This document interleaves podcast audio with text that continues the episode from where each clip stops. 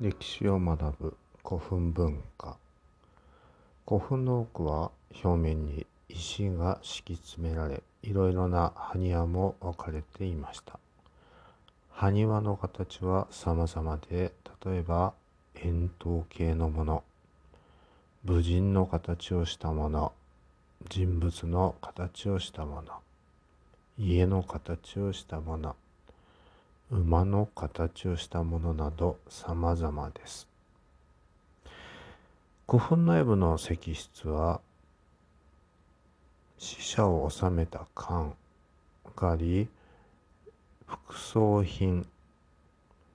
と呼ばれるものが納められていました。はじめのうちは、この副葬品、銅鏡、玉、銅剣なり、勾玉などの祭りの道具とされるものが収まられていたのです。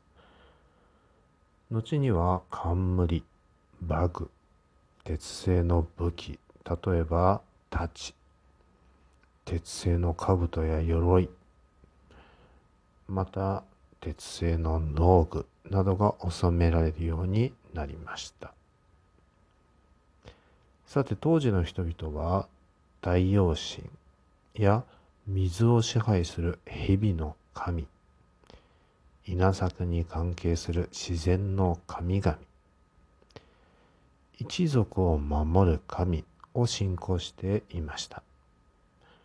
古墳の石室の壁に絵が描かれていることもあり、例えば福岡県の珍し塚古墳の石室の壁には、船のへさきに止まっている鳥が描かれ、それは死者の魂を導いていると考えられています。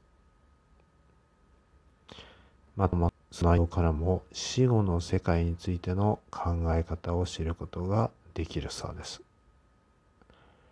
こうやって後に出てくる古事記、日本書紀、不土記などが奈良時代に編纂され、国の起こりや大和政権の王たちについての神話、伝承、言い伝えも形づけられていったのです。今日はこの辺でおしまいにしましょう。次回までさようなら。